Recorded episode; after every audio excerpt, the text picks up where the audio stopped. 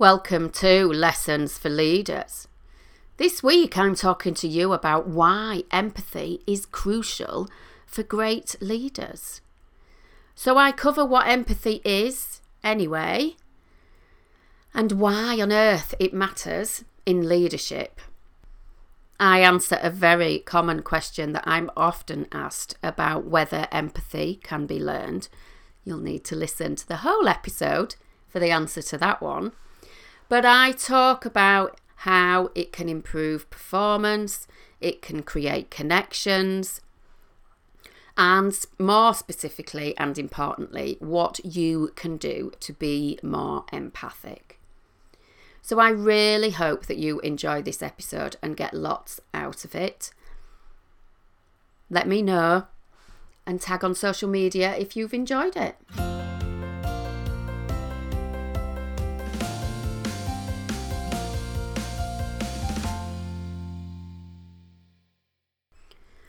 Welcome to Lessons for Leaders. Each week, I bring you lessons, learnings, tips, and advice to enable you to lead with ease in business without the stress, doubt, and overwhelm, so that I help you increase your performance, be resilient, and thrive in life. I'm Emma Langton, your host and straight talking Yorkshire lass who elevates leaders and supports well-being with coaching, speaking, training, and workshops. Now, one of the challenges organisations frequently have is engaging employees in wellbeing conversations so that they can confidently support and signpost colleagues and partners. The quickest and most successful way to make a change in this area is with an external facilitator who provides a safe space for learning, conversations, and honesty. And recently, I've been working with organisations and individual leaders and managers to help them to be able to be more focused, less stressed, and have a wider impact on both the professional leadership skills as well as improving personal well-being and that of their teams. I've been doing that both with workshops, speaking, and group and individual coaching sessions. Now, Stress Awareness Month is coming up in April, and bookings are flying in for supportive coaching and workshops in and around this topic. So, you could think about managing stress to improve performance so that your people know the signs and symptoms of stress and have tools and techniques to improve their stress levels and increase their focus and performance. You could think about a ramp up resilience and reduce stressful situations workshop so that attendees can cope with and reduce stress levels and become more resilient. You could look at confident conversations about mental well-being so that managers are confident, capable and caring when staff raise concerns about their own mental well-being instead of being scared and running from the hills as I've heard from many organisations. And there are other ways that we can support your people too. So do get in touch if you want to know how I can help you or your organisation. If you're not ready to do that yet, you can get onto my newsletter. So the link is in the show notes and there's information on my website at emmalangton.com. The newsletter goes out once a month and sends tips, information, statistics on the current organisational trends that are happening right now so that you don't have to dig around for it. And then finally, if you haven't hit the subscribe button or left a review for me on the podcast, please do go and find the little buttons that enable you to do that. Give me your key thoughts, your takeaways, and what you value most from the podcast. Or even share that on social media and tag me in your posts. So, today I'm sharing with you why empathy is crucial for great leaders. And what on earth is empathy anyway? Well, it is the ability to experience and regulate the thoughts, the emotions, or the experiences of others. Empathy is more than a simple level of sympathy which is being able to understand and support others with compassion or sensitivity. Empathy is about going beyond the logic and the reason and truly feeling what the other person is feeling. And the key word here is emotions. And you know, if you're a regular listener to me, that I often talk about how we don't do emotions as a good British nation. You know, we do that. Let's not talk about the war, the worries, and the women's problems. But empathy is about connecting with emotions, with feelings, to find a mutual understanding. Now, empathy in leadership, why does it matter? Let's be honest, when it comes to, you know, if we were to do a list of successful leadership skills, empathy is rarely included in that list. But empathy is fundamental, in my view, to leadership. Many leadership theories suggest that the ability to have and display empathy is a really important part of leadership. And I am often asked the question well, can we learn empathy? Because it's commonly thought that it's a bit of a you either got it or you haven't. But most leaders fall somewhere in the middle that are sometimes a little bit empathic.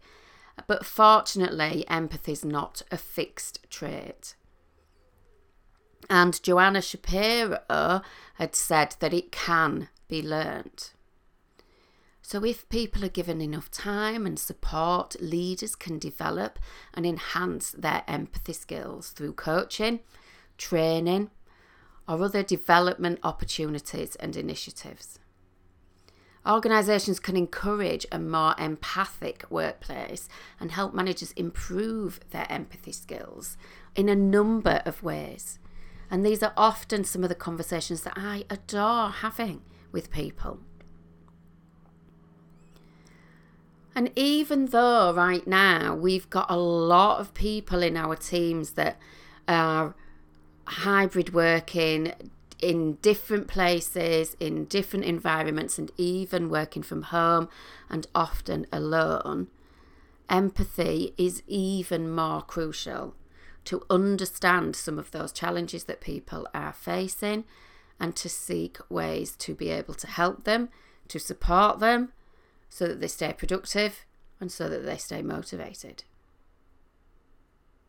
So, why does empathy matter? Well, you know, in a one liner, it can help to improve performance and effectiveness.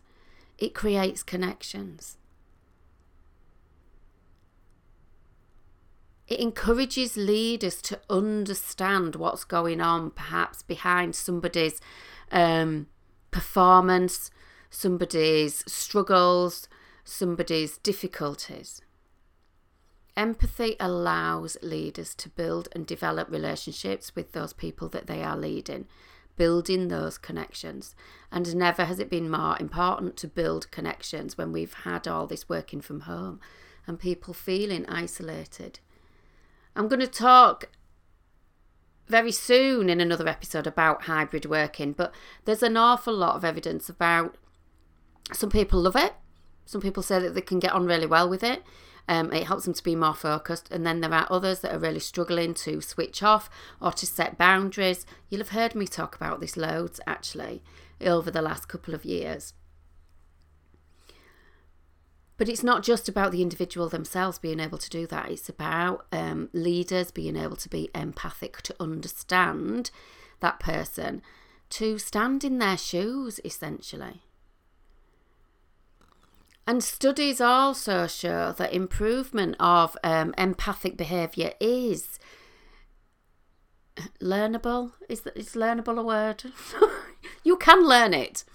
So I often, when I'm doing the workshop that is uh, helping managers to be able to support their people with mental well-being, so like a mental health awareness, it's not mental health first aid training, but a mental health awareness, because I often say organisations are doing really well at looking at what they can do to get them people to talk, to get them to um, be more open about well-being and about mental health and about stress levels and resilience and things.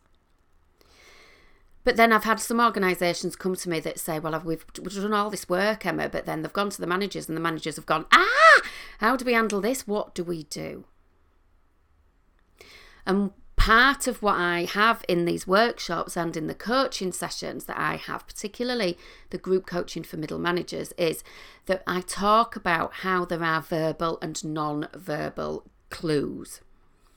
So it might be about are you getting eye contact? What is the body language or the posture like?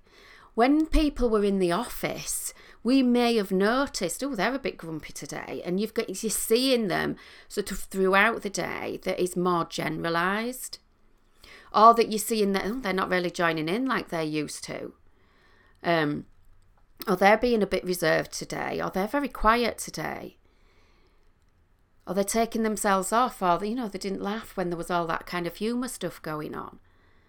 So you get used to see all of that in the office. But with hybrid working, um, and a lot more remote working, or even bigger offices and more open plan offices and things, all of the different work environments that we've got. Empathy and being able to pick up on the verbal and non-verbal clues and understand oh, what might what might that person be thinking? What might that person be feeling? If I did that, then I'm guessing I might be feeling or thinking or struggling with. So there's those behavioural gestures that can be important. That in, and when we start to look at empathy, then our managers can begin to improve the empathy skills and then improve those connections, the conversations, and what it is that they notice with those people. And even if it's not what they experience themselves, like I said, some people love the work from home. Some people really hate it and struggle with it. So you, it doesn't have to be the same as you, but it's understanding. I once had a, so most of you'll know the kids are adopted. And I once had a social worker come round to check on how things were going. Honestly, it was a fairly pointless visit because, you know, they were just ticking boxes and asking basic questions. And um, I don't know if you've ever had a manager that's done a kind of, you know, one to one or review type meeting that's done that with you as well. Uh, but I have, and it felt very much like that. But this little bloke, this social worker, standing in my kitchen, there'd been a series of restructuring, he'd just taken over um, our case. Um, and actually, we were advocating, pushing back, quite honestly, um, and advocating for some more support for them. But because the girls were outside playing on the trampoline, he just went, Well, they look fine to me. They seem to be having fun. And I just, deep breaths, deep breaths, deep breaths, Emma. And you know, I kicked my slippers across that kitchen floor. Pink tartan slippers they were. I can still see them to this day. And I am talking a good 10 years ago. Um, and I said, You try a day in my shoes or my pink slippers. And just because we've got five minutes to have a conversation right now, where they're out on the trampoline and they look like they're having fun, doesn't mean that everything's okay. And when you stop for a moment and understand what it is that I'm going through and how I'm feeling and what I'm dealing with, and how it's not all as it seems, in just that little snapshot shot that you've got right now, then you might have a very different viewpoint. And that's what empathy is. I wasn't asking him to come into that house and parent those kids, but I was asking him to have an understanding. Do you see what I mean? And this is what we need from our leaders and our managers. They need to listen, to learn, and to understand so that they can have that empathy so that they can have that understanding. So, giving time and attention fosters empathy, which in turn enhances performance and improves effectiveness for people because it feels like they care. So, encourage genuine perspective taking I think it was in um, To Kill a Mockingbird that and it was written you can never understand someone unless you stand from their point of view. Climb in that person's skin or walk in that person's shoes. And for this you know somebody could have walked in my shoes but they wouldn't have felt the feelings that i had. They wouldn't have seen what i saw because in the end i was more highly trained in attachment and trauma than these social workers were coming in so, for managers, this includes taking into account some personal experiences or the perspective of employers and the wider picture of what it is that you're being presented. So, it might apply to kind things like problem solving or conflict management or um, mental health and well being. It might be about how someone feels and considering the effects of that circumstance. Because I, the other thing that I often say with a lot of my resilience and my stress management is, you know, what is a challenge for one person, as in a difficult challenge that they don't want, can be a really exciting challenge for somebody else. So it's about going beyond your standard understanding and even maybe standard company values and statements and allow time for reflection and for understanding. Now, these different situations can also come into play across different cultures. They can be different with male and female, they can be different with introverts and ext- extroverts, they can be different with, like I say, cultures, you know, religions, ethos, ethics, and they can all bring a different perspective and different experiences. So, empathy is wide ranging and generates that interest and appreciation for others. You might be th- you might need to have an understanding of people that are, you know, neurodiverse. Might you know I've got a, an, an ADHD and a traumatized one and a, a dyslexic and dyspraxic one. Children, I mean, one kids. Um, so what can we do to become more empathic? Well, I do a lot of the time in coaching in particular, but also in some of the training sessions that I do is about teaching listening skills. And you'll have heard me talk about this about um, active listening. So you're understanding to get a sense of what somebody is feeling. So you're listening for tone of voice. You're looking at body language. You're watching what words it is that they use. Is somebody being really negative, like, oh, I'm so dumb and I'm so stupid and why can't I handle this? So you're listening for things like that, not just the words that they say.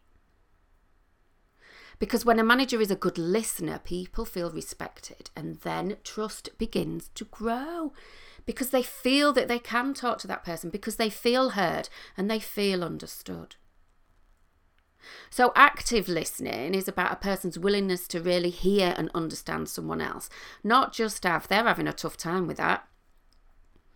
But I don't really know what the problem was because I don't see, you know, I don't have a problem with it. So it's about somebody else's feelings, how they express things, but then also summarizing what they are hearing. So you reflect back another person's words. So, you know, maybe when a colleague says they feel maybe a negative emotion, you can say, I'm really sorry you feel like that. So be compassionate. You offer reassurance and then maybe discuss possible solutions in coaching and, and in therapeutic environments, obviously I'm a trained therapist before I decided to do the coaching and um, well-being, is that you paraphrase.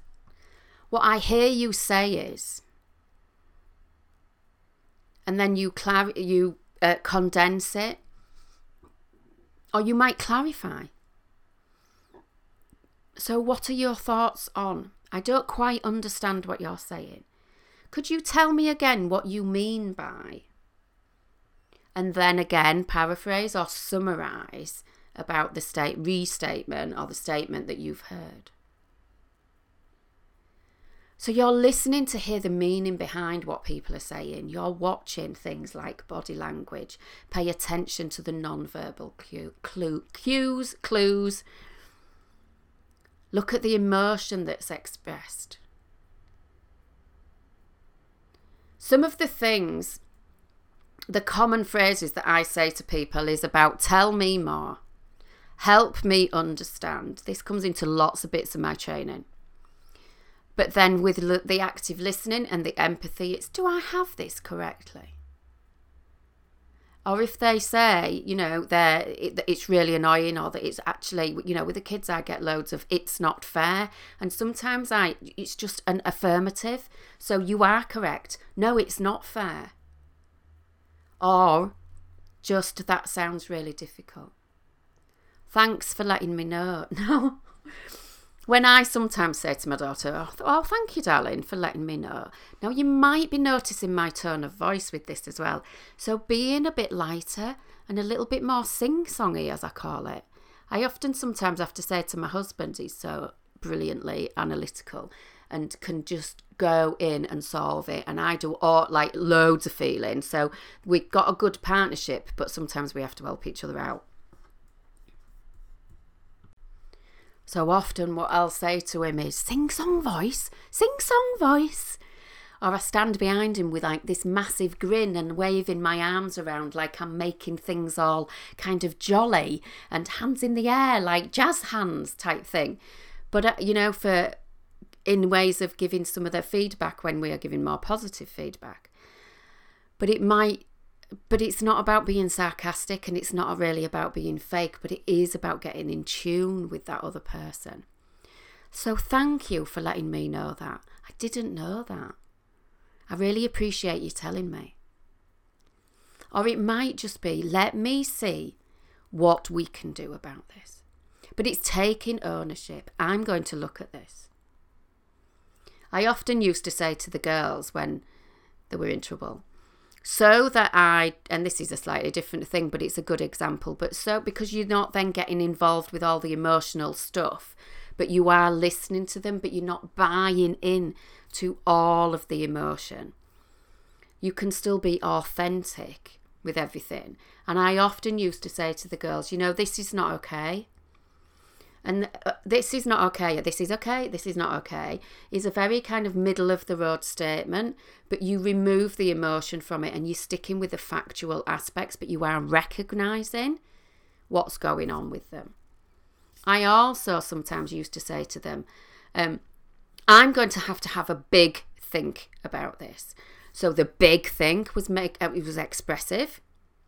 It was letting them know that things are important and letting them know that something is coming back to them, but that I didn't actually have an answer for them right now, but that I they were getting the impression that I was taking it very seriously, that I could tell for them it was important. So sometimes that's what you need to be able to do. And that's what I mean about the authenticity. So you need to be genuine, you need to be honest, you need to be yourself. So, although I've given you some phrases there, you know, just doing it in a sort of, yeah, yeah, thanks for letting me know, because obviously that can increase more anger. So, it needs to be done really calmly and really positively. So, your tone of voice is much more important than getting exact phrasing correct. So, authenticity means using that natural tone of voice. I was forever needing to take a deep breath and it's also about being less formal as well. So you use, yeah, thanks, thanks very much, thanks for letting me know, instead of, oh, thank you. So, on the subject of thank you, obviously, I want to thank you for listening to me today. I really hope that that's helpful. So, we've looked at why it matters, what you can do, and even how it helps improve performance and effectiveness. Yes, it can be taught and learned. You can let people know that they matter, that their feelings, their situation matters. And then finally, some of the things that you can do with the listening skills, the active listening, pay attention to non-verbal cues. Look at the way that you respond and your tone as a voice. Because as managers hone their empathy skills through those things like listening and compassion, They are improving leadership effectiveness and increasing their chances not only of the success in your job, but as the success of your team. So, getting those connections between your workers. You know, research shows that even a 40 second meaningful interaction that shows positive caring for another person can protect against loneliness and boost connections with teams. How did you get on at the weekend? How did you get, how was that appointment? You know, did you get your kids off to school okay today? I know they've been poorly. So not only will regular social interactions improve retention, but it also improves productivity, it improves well-being, and you've got that opportunity to connect and even problem solve at a deeper level. And that connection between empathy and performance is really important. It's huge. I'm sure the statistics that I don't have to hand right now. But empathy shows others that you care, that you want to have that connection. So then it not only impacts your company's bottom line, but the well being of you and your employees as well. As ever, if you've got any questions on this, please do drop me an email, emma at emmalangton.com. I'll be more than happy to have a conversation with you or your teams about this. If you would like to talk to me about any other support that I can provide for you, again, get in touch. Otherwise, I'll see you again in the next episode. Bye for now.